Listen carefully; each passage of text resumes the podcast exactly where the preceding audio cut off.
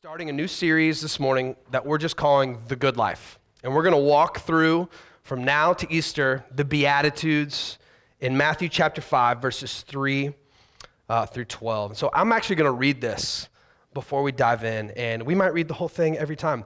It's actually, very, if we're doing one a week, so if you can memorize one verse a week, then over the next uh, eight to 10 weeks, you can memorize this whole section of Scripture. It's really not that difficult. I, I bet you could do. I challenge you, encourage you, invite you to commit this to memory as we preach through it and walk through it as a church family. So, if you have God's word open, Matthew chapter 5, starting in verse 3. We'll actually back up and start in verse 1 so we can have a little context. When he saw the crowds, he went up on the mountain, and after he sat down, his disciples came to him. Then he began to teach them, saying, Blessed are the poor in spirit, for the kingdom of heaven is theirs. Blessed are those who mourn, for they will be comforted. Blessed are the humble, for they will inherit the earth. Blessed are those who hunger and thirst for righteousness, for they will be satisfied. Blessed are the merciful, for they will be shown mercy.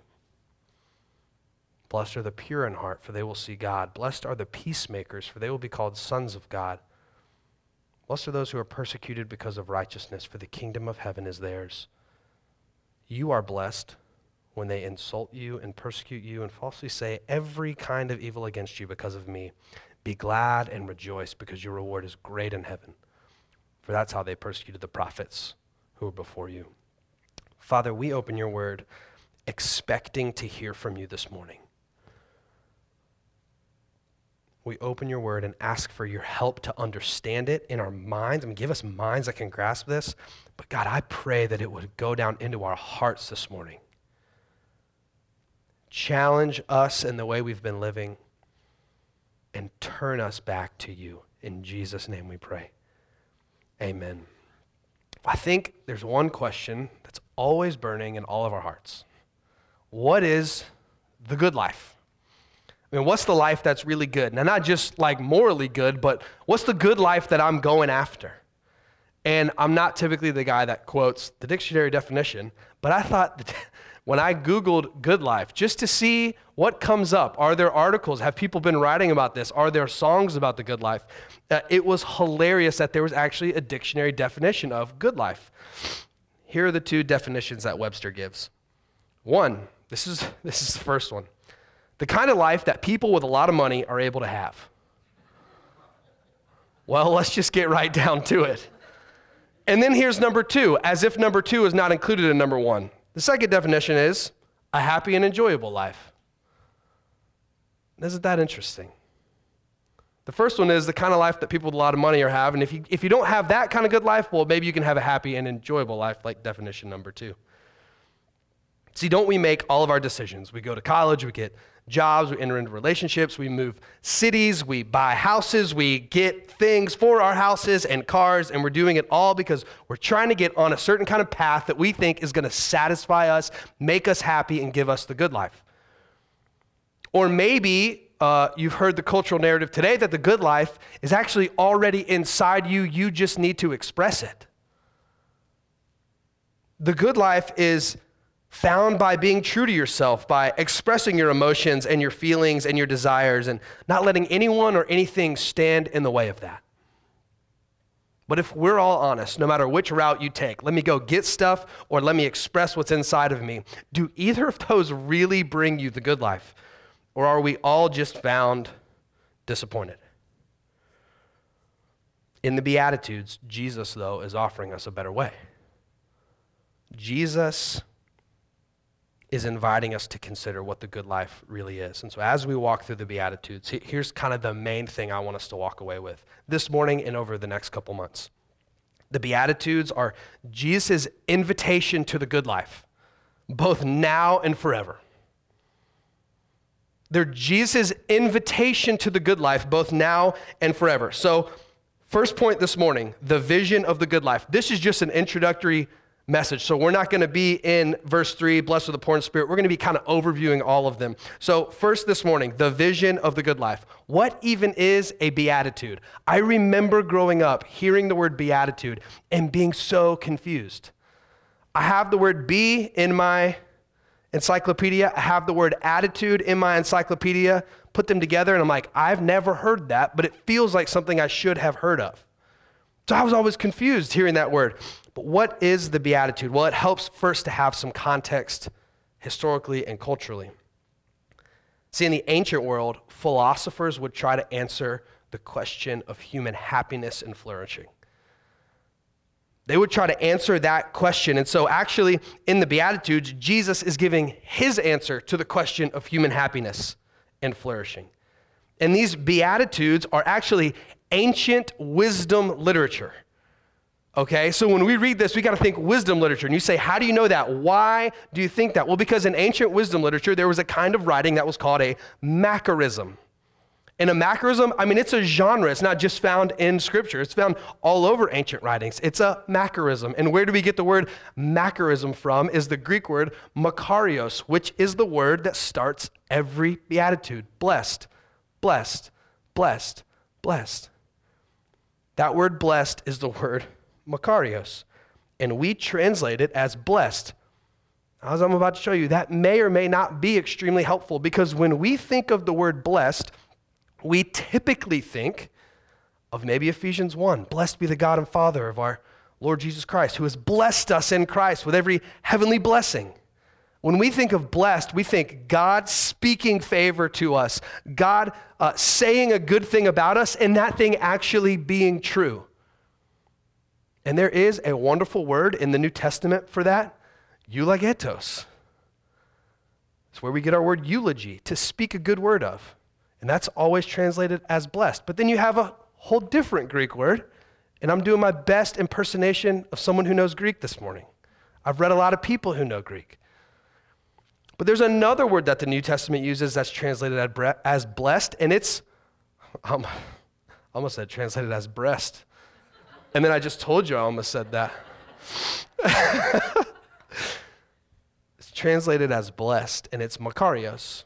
So we have these two words, and we typically think of blessed as one thing. And when we read the word blessed, we think of one thing, but really they're two words. And you say, well, wait, why are they two words? Does it matter? And it absolutely matters because when ancient people would have said the word Makarios, they would have been talking about a Macarism, which gives us a whole different sense of the meaning of blessed. Jesus is not saying, if you can muster up enough strength to be poor in spirit, God's going to give you a blessing. That's not what he's saying. When he uses the word Makarios, he's saying, this is the state or condition of one who is blessed. This is blessedness. Jesus is more describing the blessed life than he is saying God is going to pour out blessing on this person. Now, definitely God is pouring out blessing on these people, or else they wouldn't be able to live in this way. But by using this word blessed, by using this word Makarios, by using this ancient wisdom literature called Macarism, Jesus is describing somebody who is blessed, happy, or truly flourishing. He's talking about the condition of someone who is blessed. So, the first word we normally use for blessed is more of the divine perspective of God pouring down blessing. Maybe Makarios and Macarism gives us the human perspective of looking at someone and saying, that person is a blessed person. So Jesus is actually giving us a vision of the good life, the blessed life, the happy life. Listen to Martyn Lloyd-Jones. He was a great preacher in the 1900s in London, and he describes the Beatitudes like this Our Lord says that this is the only kind of person who is truly blessed, that is, happy. Someone has suggested that it might be put like this This is the sort of man who is to be congratulated this is the sort of man who is to be envied, for he alone is truly happy. R.T. France wrote one of the greatest commentaries on the book of Matthew, and he says it like this Beatitudes are the description and the commendation of the good life. Jesus is saying that these kinds of people are truly happy. So, maybe a better definition, just because we get the word blessed kind of convoluted, some people have said maybe the word happy is better. Now, happy in our culture is so loaded down with feelings. I feel happy, I don't feel, I feel sad, but Jesus is offering us a better vision of what true happiness is. Another commentator, Jonathan Pennington, said maybe flourishing is a better word than blessed right here. But as we read the Beatitudes, we need to understand that Jesus is giving us a vision. And this is why I use good life. Because happy is loaded with feelings and flourishing may not always land with us. We don't use that word often. Jesus is giving us his vision for the good life. That's what he's doing in the Beatitudes. It's the vision for the good life. But our second point this morning is the everyday invitation of the good life. Part of the reason we say this is a vision of the good life is because if you read through this, there's actually not any commands. There's literally no imperatives of Jesus saying, do this. The whole thing is descriptive. So he's actually not sitting there telling his disciples, you better be poor in spirit. You better do this. Actually, he's casting a vision and he's describing a certain kind of person. But in this vision, there's an invitation baked in. And he doesn't list off specific actions as part of his invitation. He doesn't give commands or give instructions because he's not primarily inviting you to do things. He's inviting you to become a certain kind of person. See, the invitation of the Beatitudes is not to take up a to do list. The invitation of the Beatitudes is to let Jesus Christ form you into a different kind of person who lives like this. And that's actually in line with what the whole Bible is.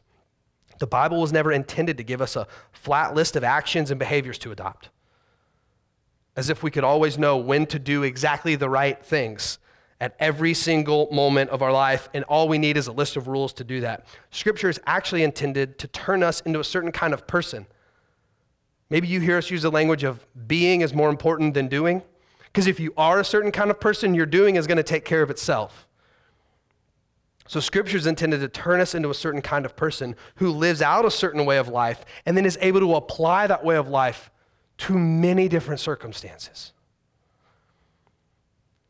So, Jesus in the Beatitudes is inviting you, as we read this, he's inviting you to become this kind of person because he's saying this is the good life. See, he's not inviting you to do poor in spirit.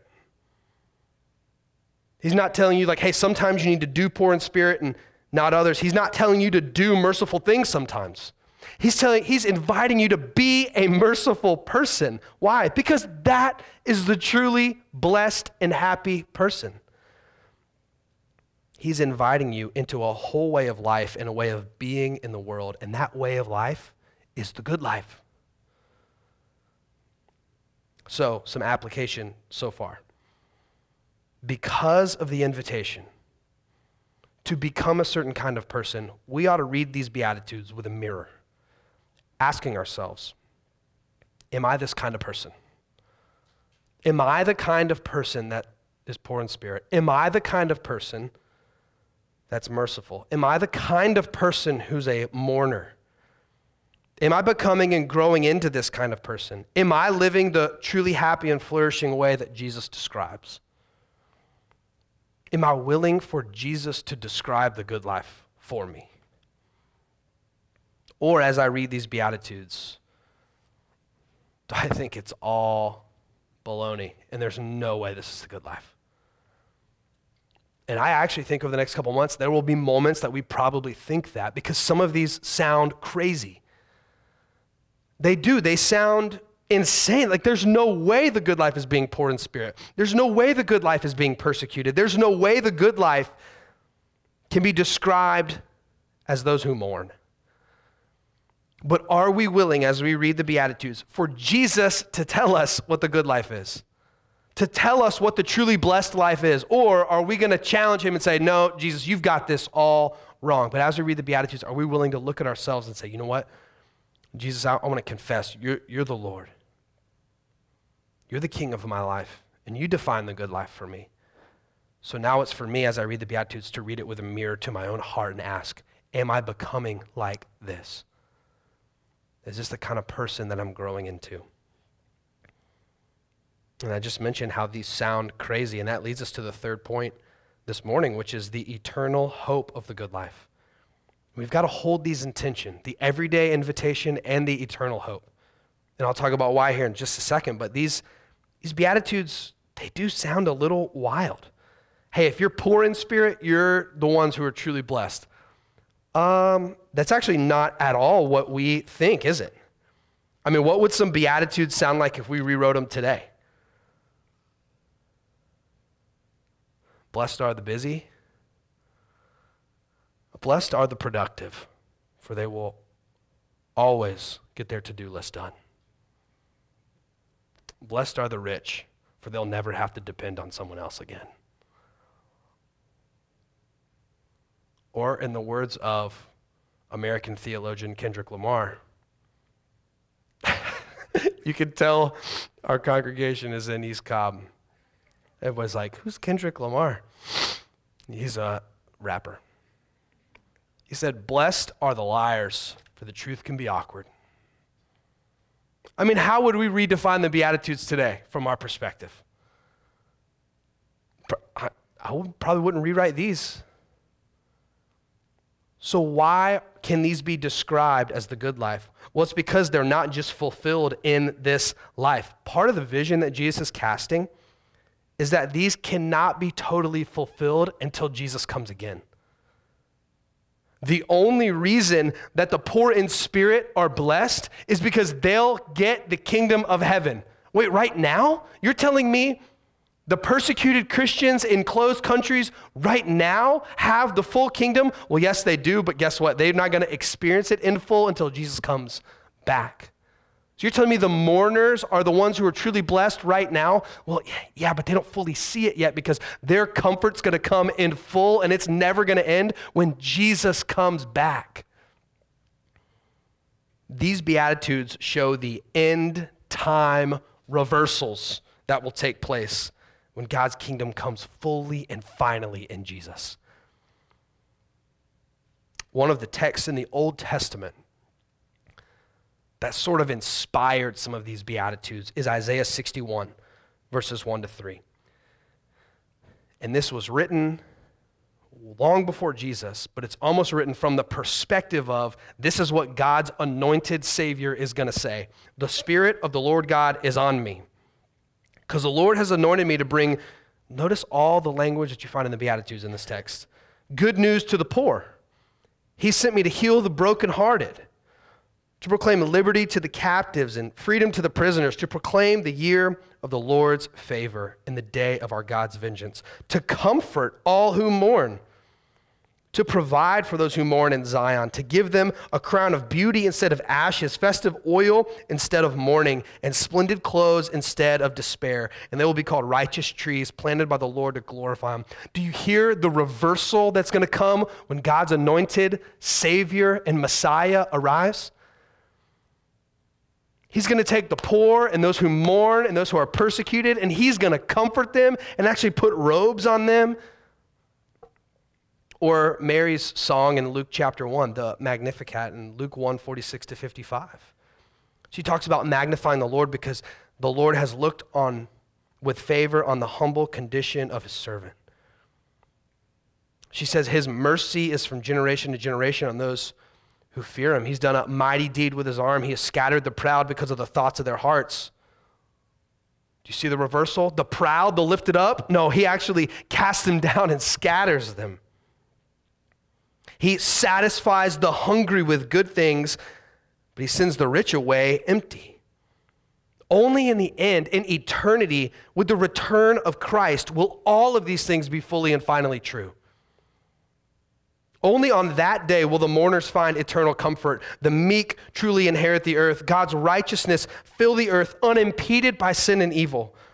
Only on that day will the merciful find everlasting mercy. Only on that day will the pure in heart see Christ in the flesh. Only on that day the peacemakers will fully come into their adoption as sons and daughters of God. Only on that day will the poor and the persecuted inherit fully and finally the kingdom of God. So, if we're going to apply this, the everyday invitation and the eternal hope, as we read the Beatitudes, we can't go fully to one or the other. There have been people throughout church history that have said, hey, these Beatitudes are an impossible ideal. You can never live them in this life. It's something that's only going to come in that day. Or people have said, you know what? This is totally applied now. That's not about that day when Jesus comes back. This is something to be lived now. You can have all of these blessings today. But I hope the line we walk, church family, as we read and study the Beatitudes, is to hold those two things in tension.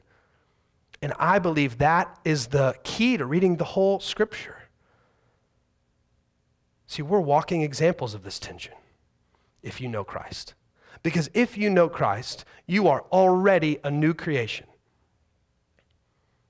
You are already a new creation. So, on the one hand, that's every day.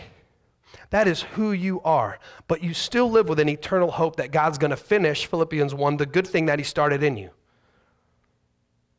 So, as we read the Beatitudes, we've got to hold the tension between the everyday invitation of becoming this kind of person, but also the eternal hope that one day Jesus really will reverse everything that we think is true, and that these really will experience eternal blessing with God, eternal happiness with God.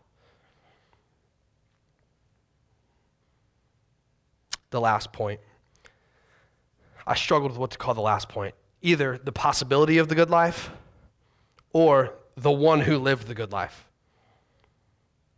Because if you're reading this, if you're buying into this, if you're reading the Beatitudes, you might be asking, how in the world do I become that kind of person?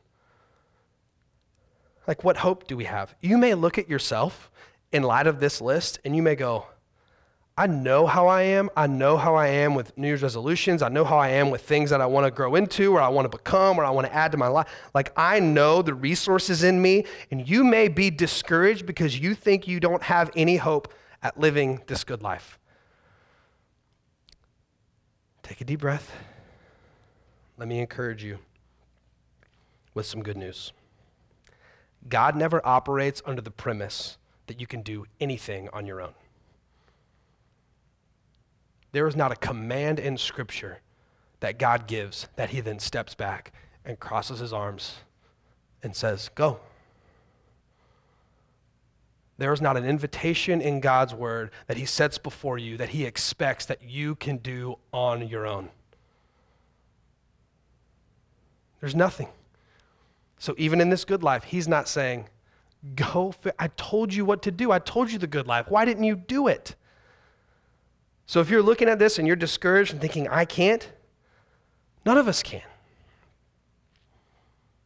You say, then how? Well, you'll have to first spare me an illustration from a book that Carrie and I just started reading. We're way behind. I wasn't able to read this as a kid, but we just started the first Harry Potter book. And in the opening chapters, it's so suspenseful because you know who Harry is, but Harry doesn't know who Harry is. He doesn't have any friends, and he's 11 years old, and he's living in a cupboard under the stairs. And you think, what a sad life. And if he only knew who he was.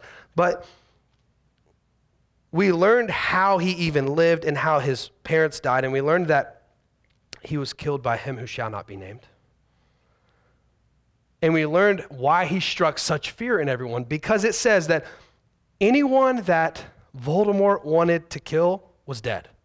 No one had ever been able to live and withstand Voldemort.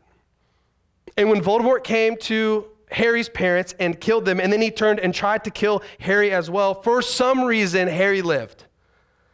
For some reason, he lived. And so, all around the country, it says people raised their glasses to Harry Potter, the boy who lived.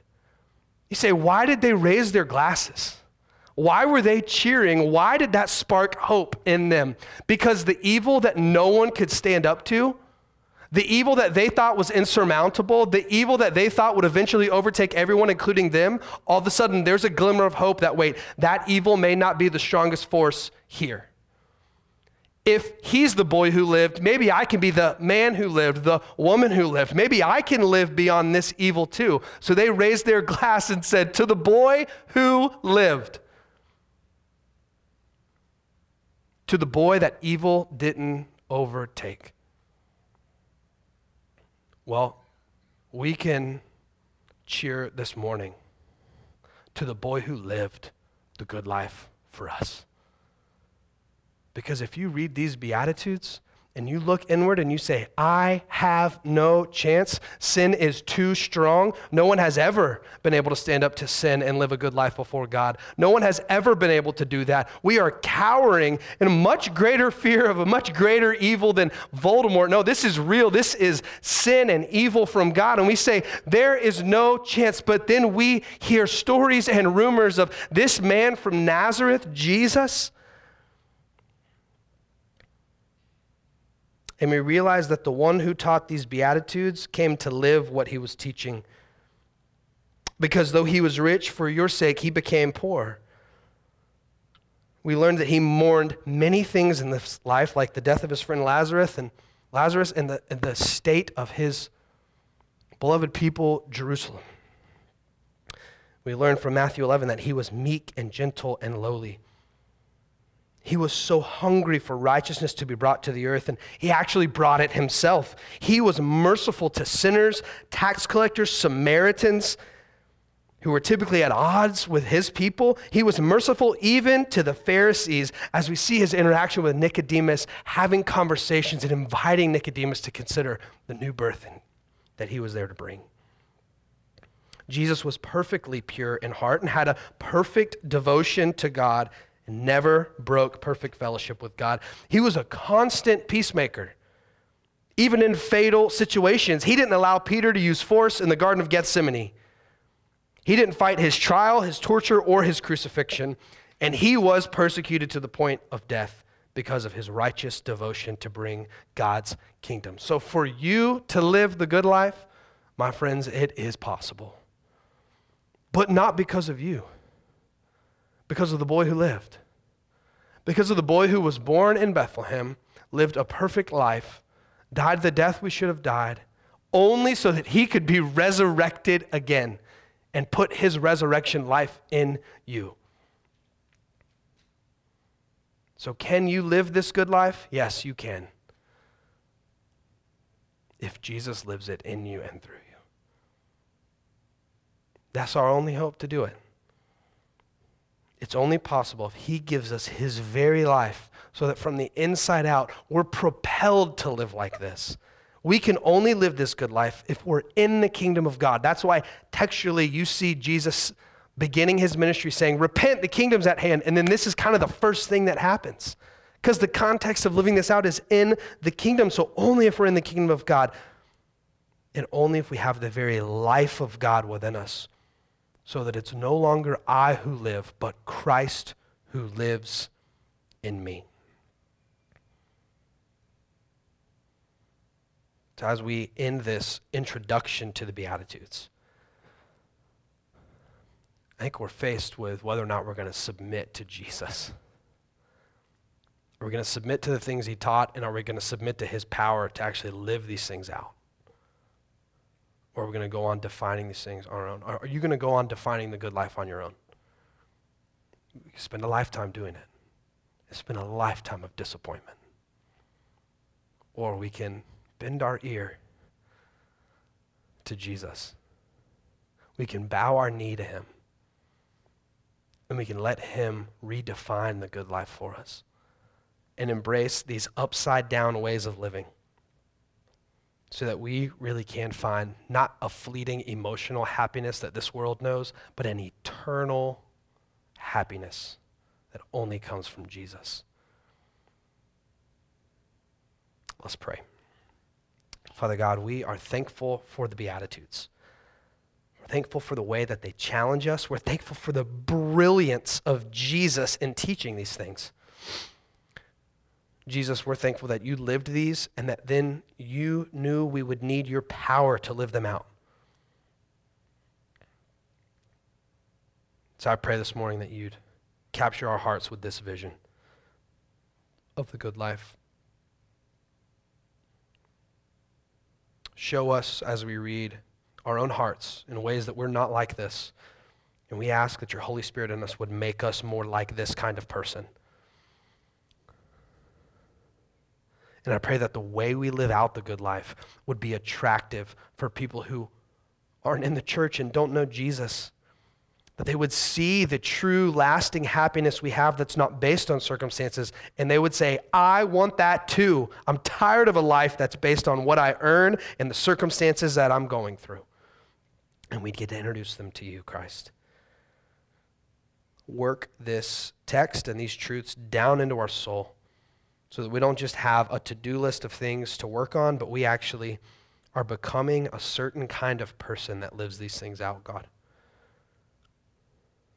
It's in Jesus' name we pray. Amen.